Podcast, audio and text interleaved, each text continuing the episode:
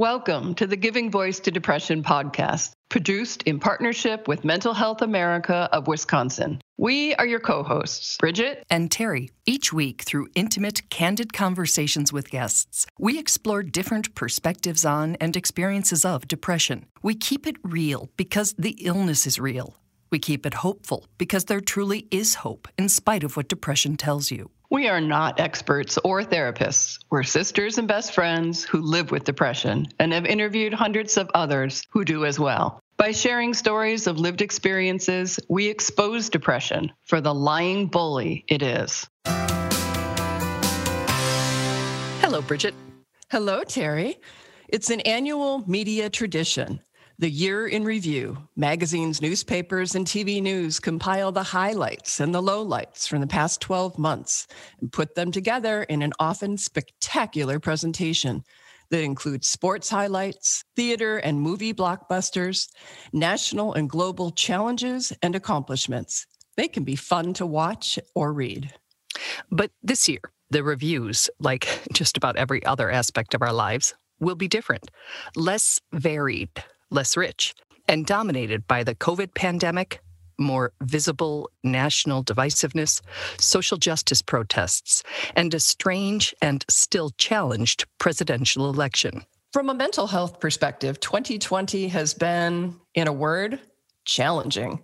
In two words, uniquely challenging. We've invited licensed psychologist Dr. R. Kwaku Smith to look back on this extraordinary year with us to help us unpack it, process it, and better care for ourselves in its wake. Here now is Dr. Smith giving his voice to depression.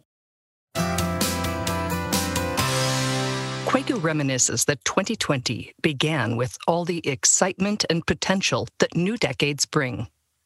I think 2020 had a different connotation because when we look at that, you know, it's like 2020 vision. I can see correctly the things I want to see is ahead of me. So you had a lot of people who wanted a fresh start. You know, we think about the the New Year's resolutions and what 2020 was hoping to bring. And you could see just the level of excitement entering into a new decade. And it started off in that manner.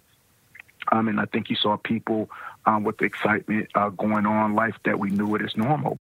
But some very abnormal things were starting to happen across the globe. We saw what was going on in Wuhan, and we saw it, and it was like, wow, this is this is difficult to hear, uh, but not thinking that it would touch us in that same way. And then when it got to Italy, I remember when they shut Italy down, I remember people saying, wow, how do you shut a country down? Like it was implausible. It was impossible to even think about. And as those things were going on and it started to inch closer to America and those things became a reality, I think uh, the shock was um, very, very uh, difficult.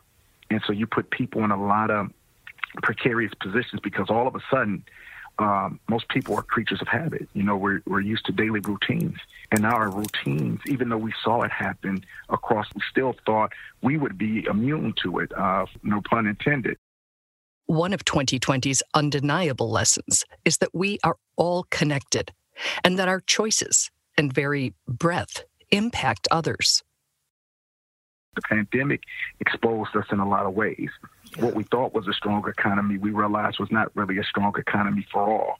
We started to recognize that the average person was uh, really uh, a modern day sharecropper because once they started to miss one check, once they started to miss two checks, we started to see people who normally were the givers now need to be in line for uh, government stimulus checks to be able to pay their bills, to be able to put food on their table. We saw uh, parents who were now uh, used to sending their children off to school have to become um, not so much babysitters, but caretakers, um, pseudo extension of the education system while getting them ready in a virtual world. We saw people now having to learn specifically in the technology uh, generation where some people uh, did not feel as comfortable with that, had to become a lot more acquainted uh, with the technology world, specifically the virtual world.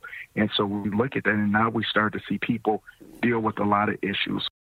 Change is hard. We've all heard that and agreed to varying degrees at various times. But pretty much everything changing quickly, dramatically, and for a long time, well, that was a new one. A collective trauma, as mental health professionals are calling it. People can deal with that for a week, they can deal with it for a few weeks. But once it starts to add on, now it becomes extremely stressful and you start to look for different outs. And so now what, what people do because of the pandemic and not being able to go out, oftentimes uh, people weren't able to get to some of the things that they regularly could go to as far as doctor's office visits, psychological visits, or to the gym, other things that was natural stress relievers. And we saw a deterioration in a lot of people's mental health.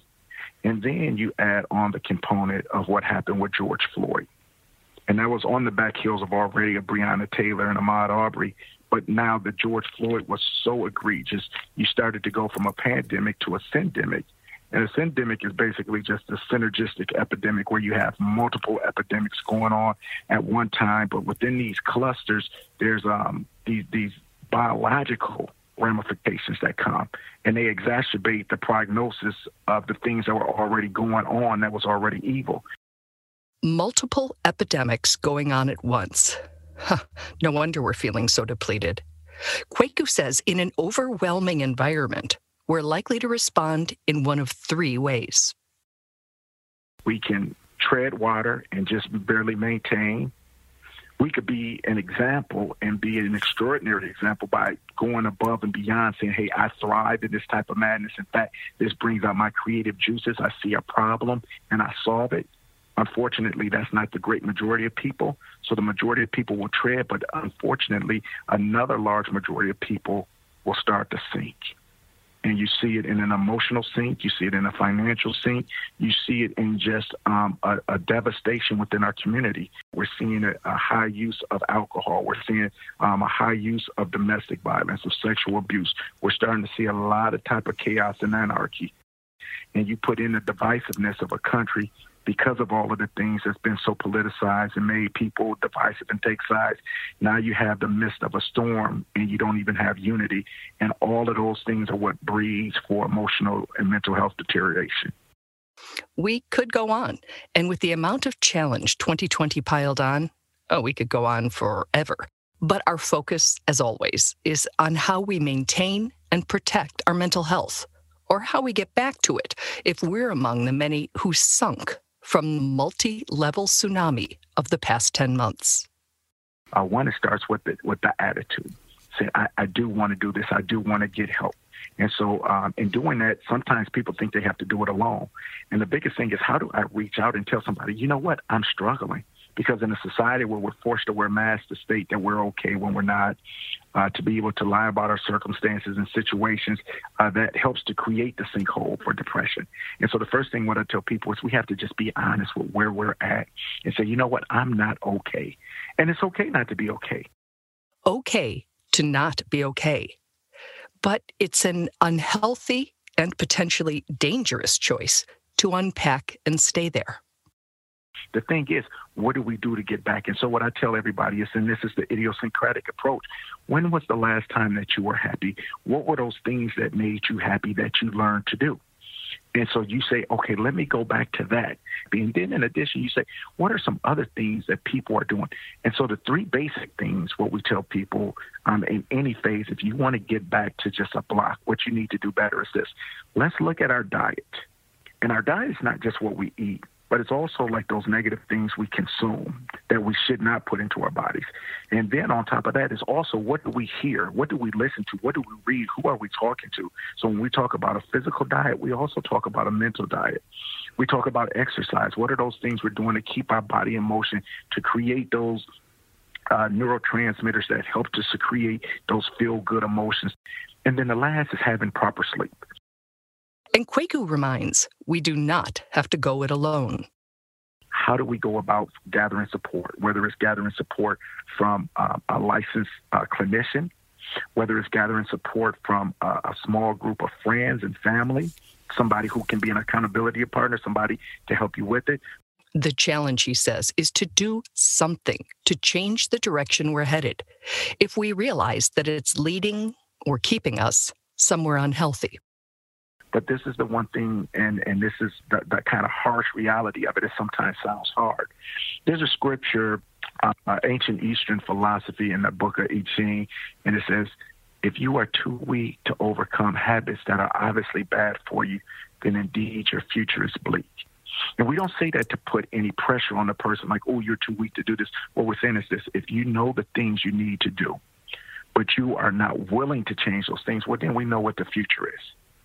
So if you have some willpower and you're just being a little unfocused, a little undisciplined, dare I say even lazy, I say, hey, let's step it up. Now, this is something that I'm going to call upon you. And if we have tried the things we know or have the energy to try? Well, then the first thing is to a, admit that let people who know you love you and come around you. And what I have found is this, and this is not just uh, for me being a licensed psychologist, but this is for me as a person who, as a human, who has achieved some of the greatest highs, but has also experienced some of the greatest lows. And what I always recognize is that the greatest weapon, that the greatest remedy, that the greatest medicine is love. And when you start to surround yourself with love, that has a healing, regenerative power that gets you to move just small, slowly in inches. So oftentimes when a person is saying, I'm feeling down, we want to get back to where we were at tomorrow. Well, guess what? That's probably not going to happen like that. We have to recognize it's a journey, it's a track. But guess what? If I continue with it, if I stay disciplined, if I do the little things, if I keep people around me and I keep those other agencies around me that can help be like a part of the puzzle to, to complete that picture that I need to see for total holistic health, then that's how I start to do it. Most importantly, and we understand how hard this can be when depression is eroding you from the inside. But please don't give up hope. Find any ember that still burns within you and consciously stoke it. The biggest thing what everyone needs to hear that's suffering with depression is that there is hope that there is hope around you. And you say, well, where is that help? What can I do? You know, sometimes you say, I, am I'm feeling bad and I don't have anybody in the house. That's it. I'm, I'm suffering from loneliness. Sometimes people have to realize there's people out there who love them that they never met, that they don't know. Because sometimes we can get into a funk where we say, nobody loves me, no one cares about me.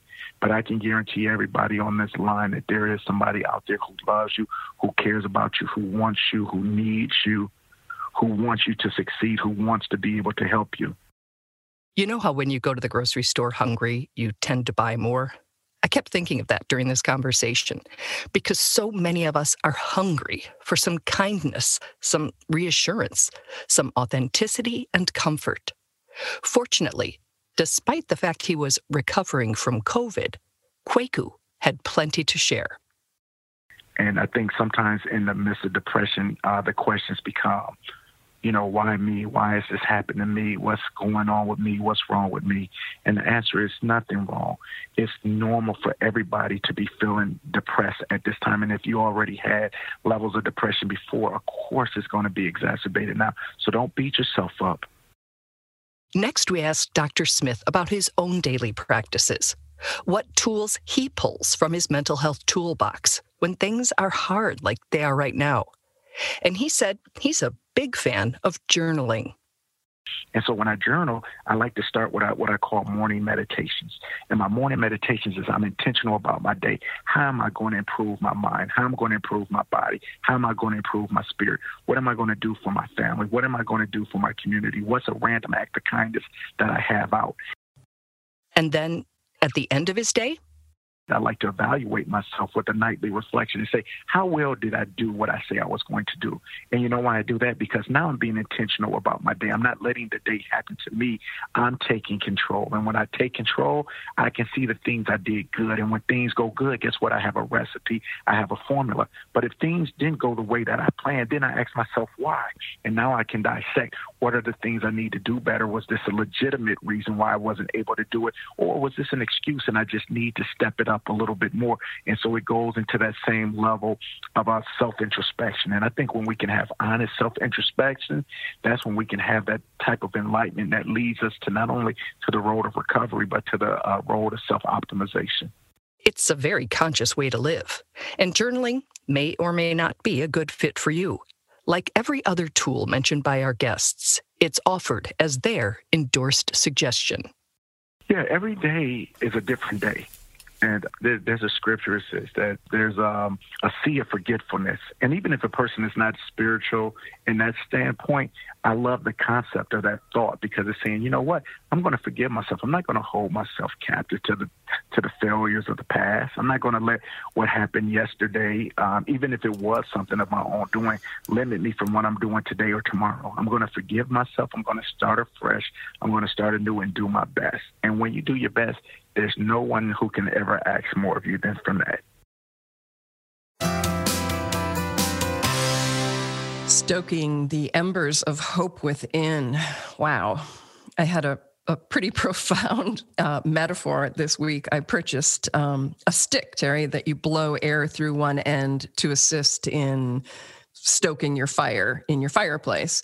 And uh, it brings me back to last week's episode, uh, you know, how important breath and oxygen and intention is. And if you recall, we were asked to take three deep breaths and blow through a, uh, an imaginary straw. Yeah. And I just have to say, over and over again, I have done that in this past week when I felt anxiety coming up or distress of any sort. It works. It does work. Yeah, I've been doing it more too. It was a really good reminder.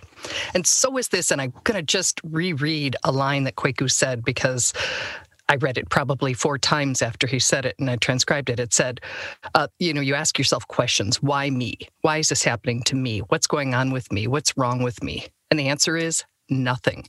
It's normal for everyone to be feeling depressed at this time. And if you already had levels of depression before, well, of course it's going to be exacerbated now.